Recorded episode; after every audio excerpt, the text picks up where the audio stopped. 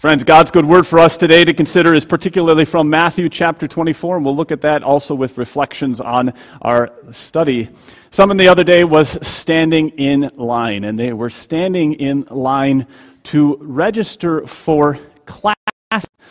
Now, if you're standing in line to register for class, registering particularly for classes for your kids, you're all fairly the same. You're from the same uh, age group, give or take a little bit. Uh, and most of these people were all ladies registering their kids for classes. Uh, they're all from the same or similar ish walks of life.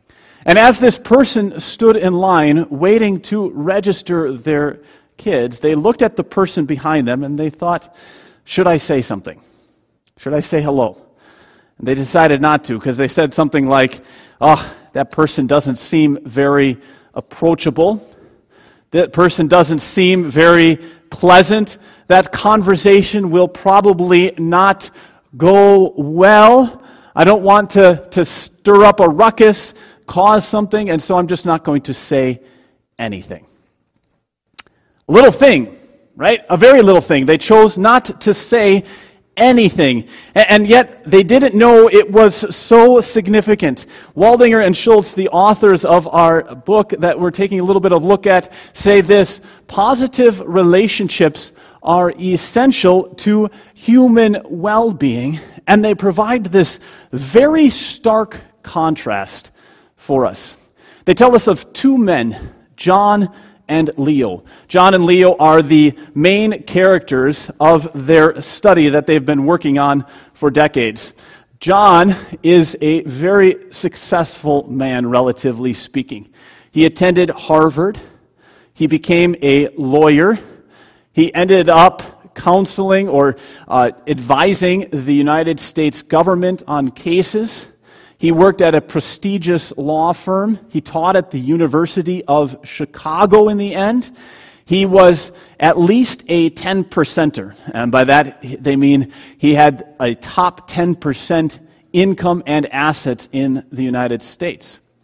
Leo, on the other hand, was what one researcher said a boring middle class individual.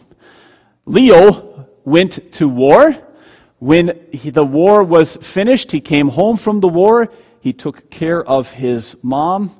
He ended up then not being able to realize his dream. He too had gone to Harvard. His dream had, to be, had been to become a writer. He was unable to become a writer because he took care of his mom. Uh, he ended up getting married. He had four kids. The only great achievement of Leo's life, he bought a boat. That was his thing. No laughs, huh? That was his great achievement. Now, here's their insight. The problem is, John was repeatedly the most unhappy person in the study, and Leo was consistently the happiest. John repeatedly was considered the least happy. He consistently reported feelings of disconnection and sadness throughout his life. He struggled in his first marriage. He alienated his children. When he remarried at the age of 62, he referred to that relationship too as loveless as long as it lasted. Leo, on the other hand, was considered one of the most happy men in the study. He had four kids and a wife who all adored him. He was fondly remembered by his friends, his coworkers, and his students. He consistently rated himself as very happy or extremely happy. That's their point. Why is it so difficult on in the moment to make decisions that will actually benefit our well-being? Why don't do we so easily overlook the sources of happiness that are right in front of us? Or in other words, why don't we talk to the person behind us in line? The Bible says the same thing, and it actually says even more, so we're going to take a look at that today. It's summarized well for us in that law. Love the Lord your God and love your neighbor as yourself. And that's what we want to take a look at today. But before we do that, and we, we get to, through that too much, here's where we're going to start that we need to re believe about relationships And then we're going to get to the point that the gospel really relates us. So, the big idea is this positive relationships are essential to human well being. And the first thing that they point out then is that we need to re believe relationships. We need to re believe in our minds about relationships. And they give a bunch of evidence, and, and I don't want to bore us with too much of it, so I'm just going to give us three points of evidence to show us that we really need to re believe about relationships. The first one has to do with what's called affective reasoning or affective forecasting. Affect is your emotions. Affect is your emotions. And affective forecasting means that human beings guess how an experience will make them feel, and then we make decisions based upon our guess. And so the research goes through an example like this. They asked commuters which of two options would they prefer. Okay? I'm going to set that down here for a second. They asked commuters which of two options would you do? If you were riding on a train or a plane, would you talk to the stranger sitting next to you or not? Would you talk to the stranger or would you just mind your own business? And then they, they did a little study.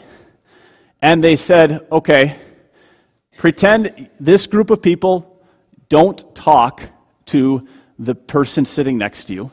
And this group of people talk to the person sitting next to you. What do you think they found?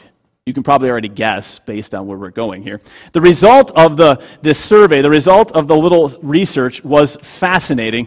What they found was the people consistently said this. When commuters were told to strike up a conversation, most had a positive experience and rated their commute, catch this, as better than usual.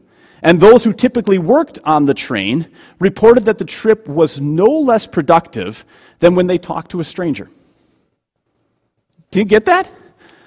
Right? They're saying we're all inclined to believe that if we talk to the person sitting next to us in on the train or the plane, or you talk to the person sitting behind you in line, that it's going to be a hassle.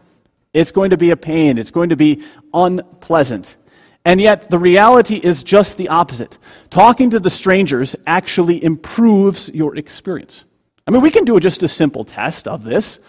How many of you believe that talking to a stranger here at church, right, just look around for a second, think of all the people that you don't know and you don't know their names. How many of you believe talking to that person will improve your experience of coming to church? You don't have to raise your hands, right? I mean, just think to yourself how many of you don't operate with the mindset sometimes that says, you know, I just want to come into church, I'm going to sit there, be quiet, I'm going to sing the hymns, I'm going to hear the preaching, and I'm going to go out and I'm not going to talk to anybody because that's all I can handle today. Right? I mean, don't we sometimes think that? And, and, you know, I go out here every, every time and I say, be sure to say hello to somebody, especially perhaps to somebody that you haven't talked to before. And I wonder if, if we were to do a little study, a little test, how many of us have actually talked to somebody that we didn't talk to before? I would guess most of us. Their point is, we all have this thing called affective forecasting. Affective forecasting. And we're wired to make decisions based on how we think it will make us feel. And that's fine, because your instincts are necessary for a lot of things in life. But one thing they're bad at relationships. You almost cannot guess how a relationship will make you feel. So there's their first piece of evidence. We need to re-believe relationships. The second thing is, is money. It deals with money. Um, of course, we all have a, a lot of thoughts about money and how much money either leads to happiness and a good life or it doesn't. But the research here is, is pretty fascinating. Because in general, up to a point, money does actually buy happiness. In 2010, the studies were all done, and the number was $75,000. You needed to make about $75,000 in life to feel secure, to have a basic sense of security, and pay for your basic needs. Okay? In 2023, $75,000 would be about $100,000.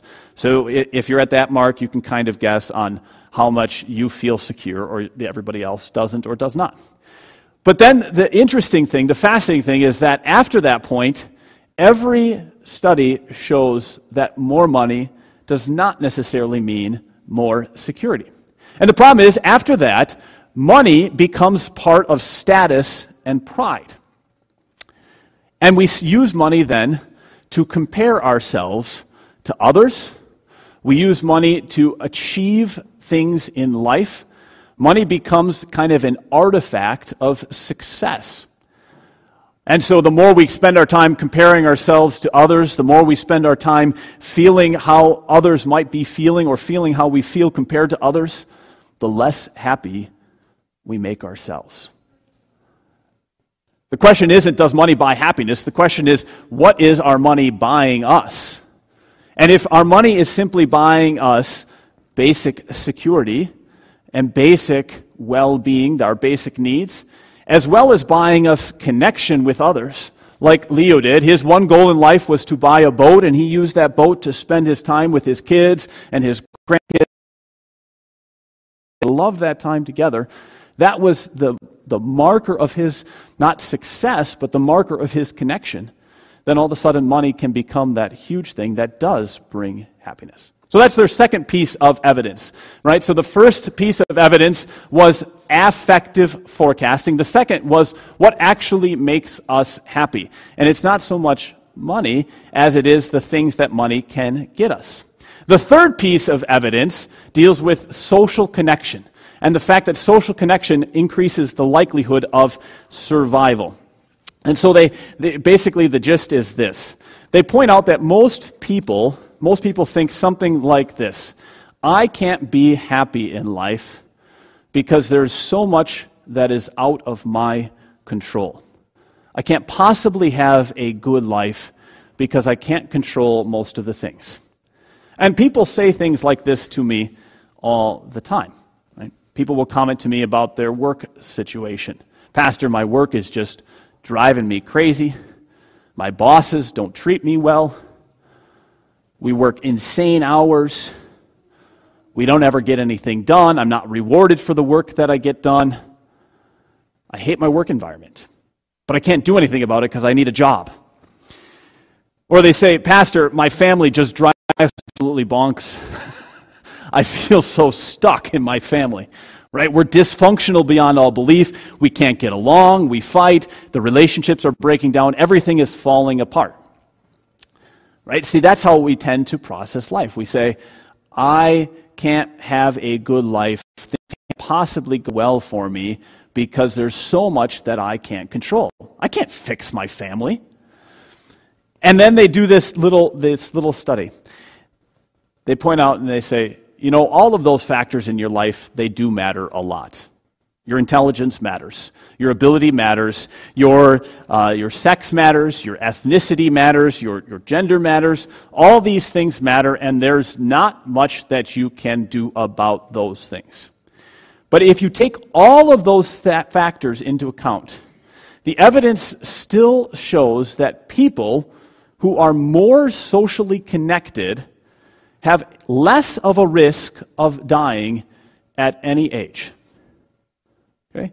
If you want to experience life, whether you are 15 or 50 or 85, the more social connection you have, the more likelihood that you will actually be able to experience the life around you.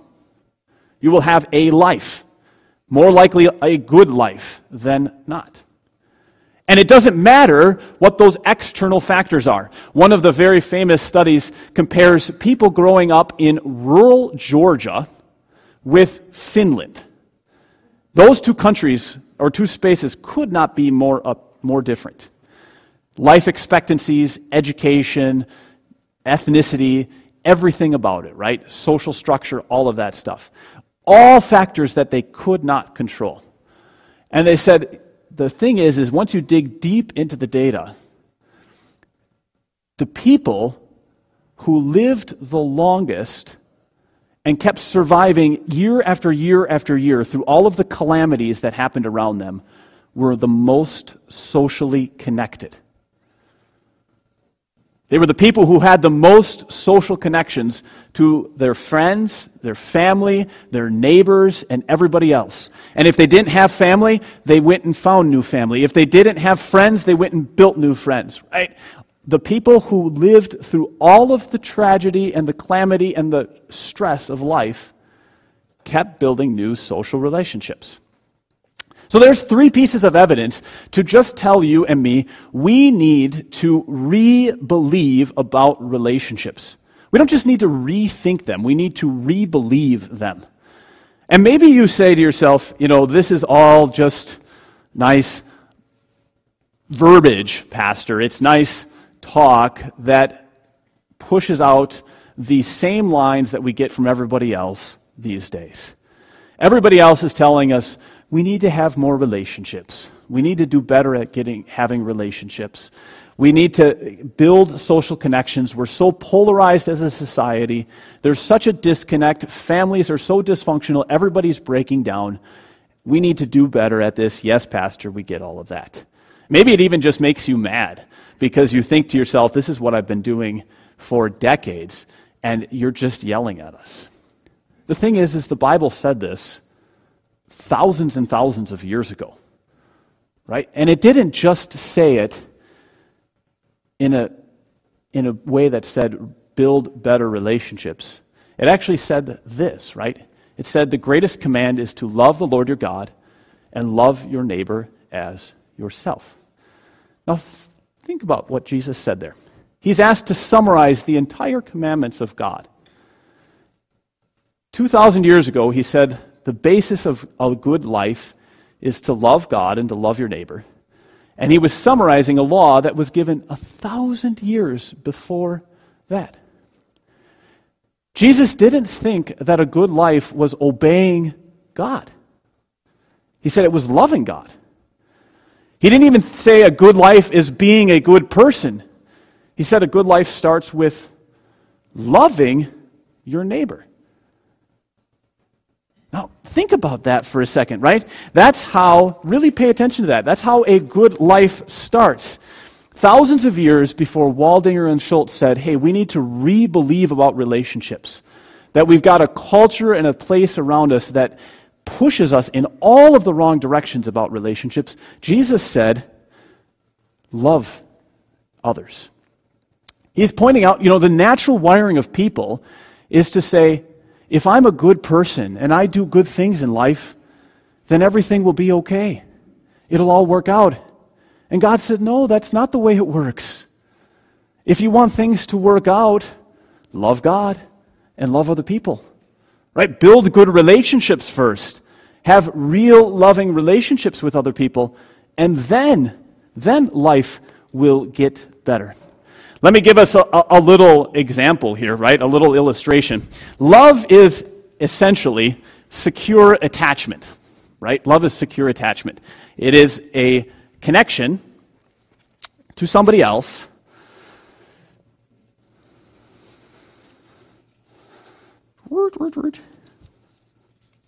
There we go. Ta-da. I was stuck there for a second. Okay? What, what love is, is it's a secure attachment. Whoa! Yeah, see? Our attachment is not very secure. Sorry about that. I probably pulled too hard. Right? Now, it is a secure attachment between you and me that will say, I can trust you when things go badly, and I can use you as kind of a launching pad to make things better in life. I've got you, and you've got me. And for whatever reason, we're all wired to think, not wired to think, but we all naturally are inclined to think life can be good if I put that cord down and there's nothing here to hold me up. But what God is saying, and what this study is telling us from the start, is you cannot have good things over here if you don't have this connection.